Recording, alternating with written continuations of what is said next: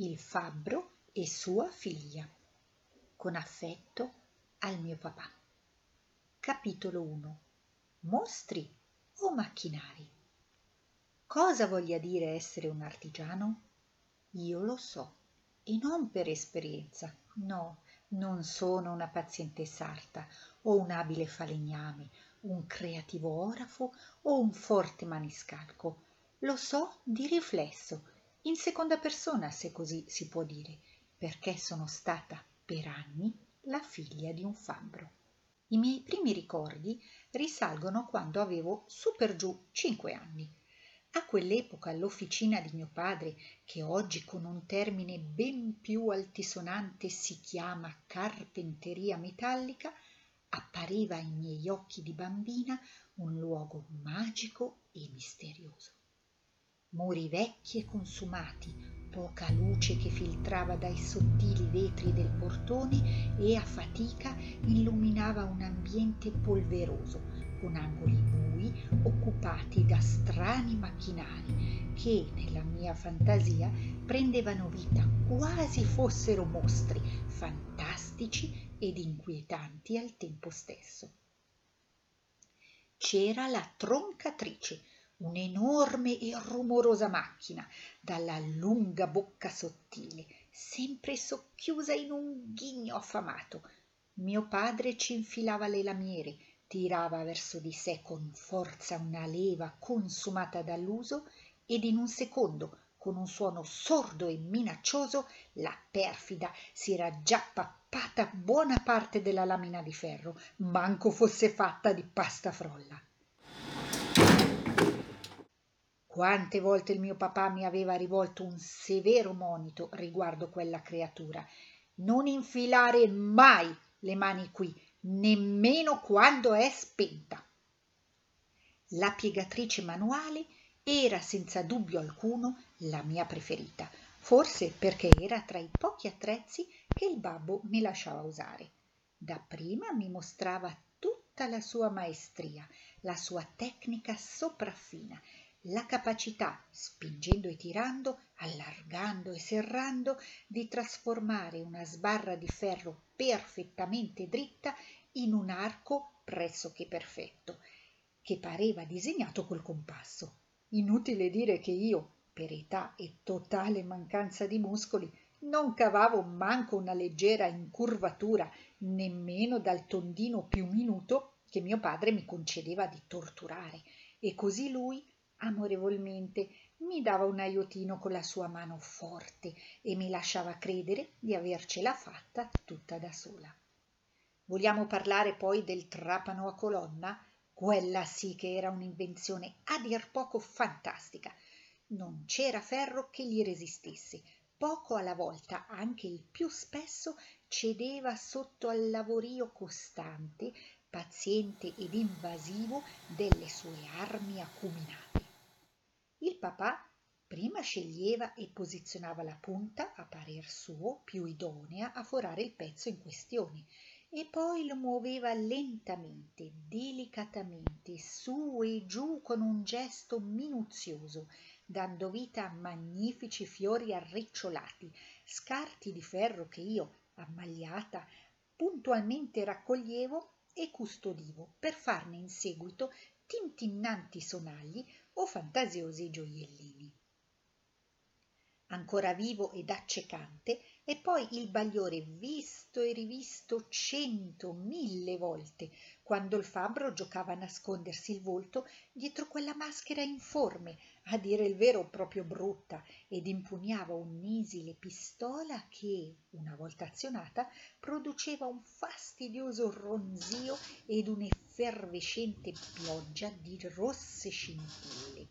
Da starci bene alla larga perché se ti colpiva bruciava come tanti fiammiferi accesi la saldatrice strumento indispensabile e fedele compagno di ogni fabbro che si rispetti.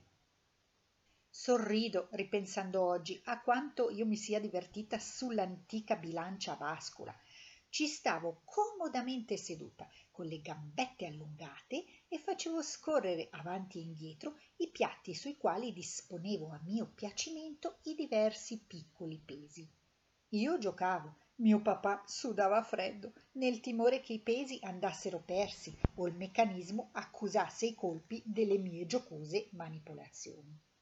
Potrei descrivervi altre decine di attrezzi, grandi e piccoli, complicati e affascinanti, presenti nell'officina del mio Ferè, ma c'è altro di cui voglio parlarvi. Capitolo 2 Lavori antichi, lavori moderni.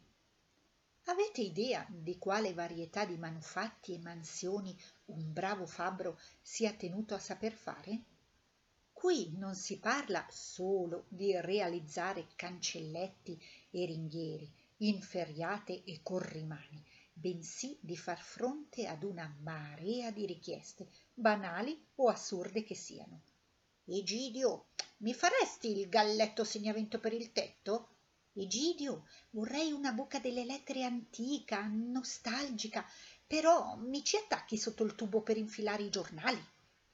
Egidio, me la fai la panchina per la nonna? Comoda, ne? Che la poverina è già piena di dolori. Egidio, mia moglie vuol vincere il concorso del più bel balcone fiorito, perciò si è messa in testa di aver bisogno delle più belle fioriere artigianali, sai, coi riccioli e cose del genere. Egidio, me lo scrivi il nome di casa? Cosa? Ma sì, dai, casa Matilde, che lo attacco in bella vista sulla facciata.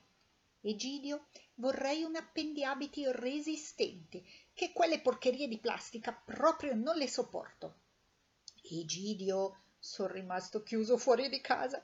Devo aver sforzato troppo e ho deformato la chiave. Non è che potresti venire tu a scassinarmi, um, eh, volevo dire ad aprirmi la serratura? Egidio di qua, Egidio di là, e lui si metteva all'opera. Finché si trattava di lavori artigianali, li faceva volentieri con passione e dedizione. Accendeva la vecchia forgia la mattina presto. Odore acri e fumo nero riempivano l'aria e giù a battere e ribattere il ferro incandescente sul massiccio incudine, con il pesante mazzotto prima e il martello poi.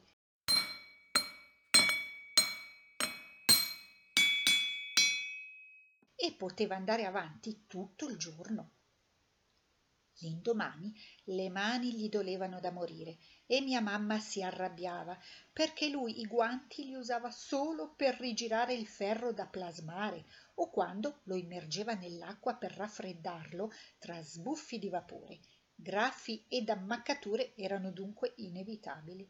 Ma lui così aveva imparato dal vecchio maestro, suo padre, e così continuava a fare. Clienti entusiasti si prodigavano in mille complimenti, salvo poi rabbuiarsi e lamentarsi quando toccava tirar fuori i danè. Non sapevano quante ore di lavoro, di fatica aveva richiesto la realizzazione dei loro manufatti e anche a spiegarglielo non ci avrebbero creduto.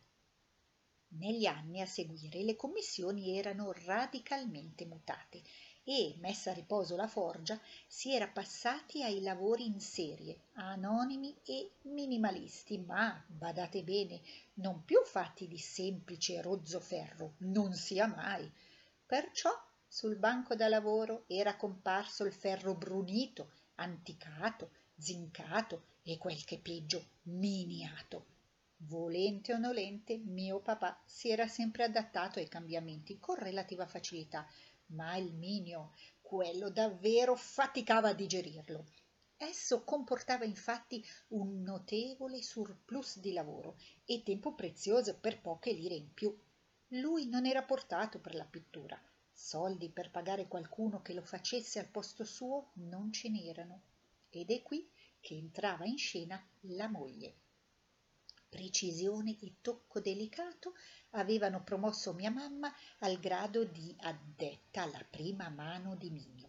Ruggine scongiurata, finanze salve, cliente soddisfatto, insomma tutti contenti.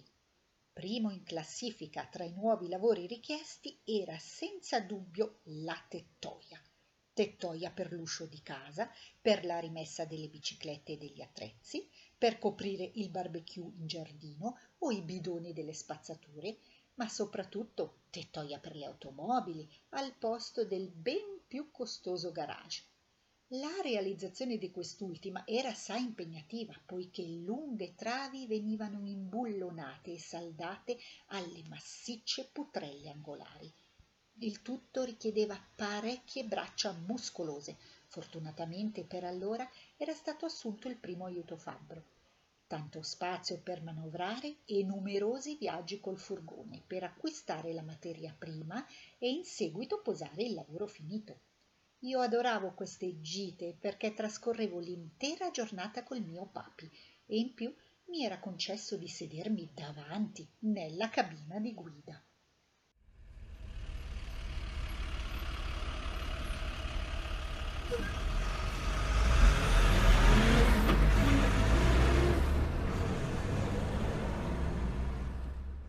Capitolo 3 Parola d'ordine ammodernare la vecchia officina, fondata decenni prima da nonno Gilardo, la cui sbiadita fotografia in bianco e nero campeggia tuttora sopra il banco da lavoro, ad un certo punto era diventata obsoleta e non più a norma rispetto alle leggi sempre più esigenti. Numerose visite degli ispettori e i minuziosi controlli di sicurezza imponevano di continuo migliorie e modifiche alcune sacrosante per carità, altre quantomeno ridicole, che a non farle si rischiava non dico la galera, ma certamente una multa astronomica, se non addirittura la chiusura dell'attività.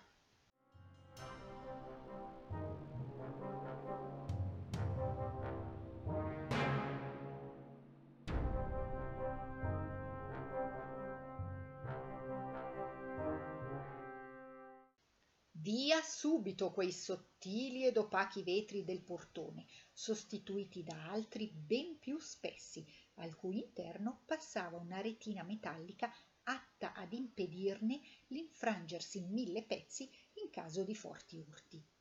E poi le antiquate lampadine a bulbo, penzolanti qua e là dal soffitto, avevano lasciato il posto ai tubi al neon di lunghezza e numero prestabilito e ovviamente alquanto più costosi. Non sia mai che nell'officina di un fabbro ci fosse un po' di fuliggine o di fumo. Quindi immediata installazione di prese d'aria e rumorosi tubi di aspirazione.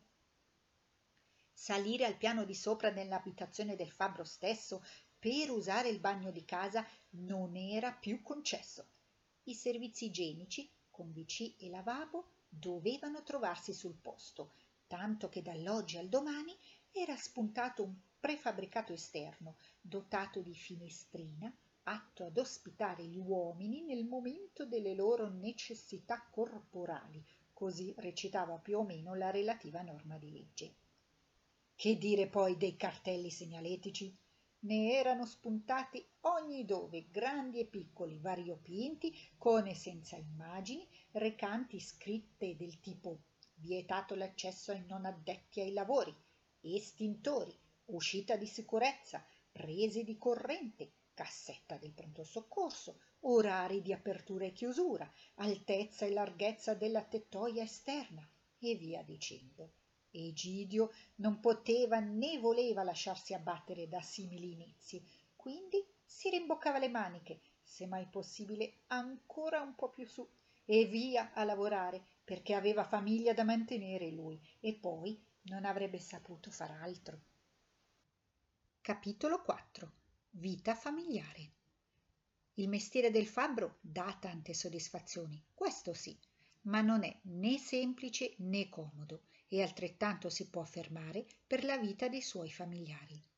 Se da piccola ammiravo mio padre, fiero alla guida della sua officina, perennemente in salopette blu logorata dall'uso, ed ogni scusa era buona per passare a trovarlo, guardarlo lavorare e a mio modo aiutarlo, crescendo avevo sviluppato una profonda irritazione verso quella sua professione.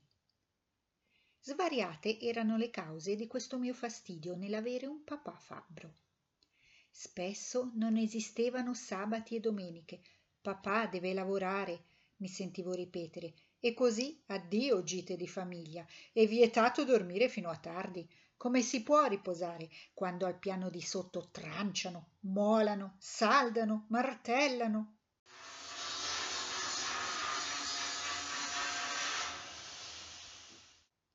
La sera papà era sempre troppo stanco, non solo per chiacchierare con noi figlie, ma persino per ascoltare i nostri resoconti di scuola. E così era la mamma che ci educava e ci seguiva in ogni cosa.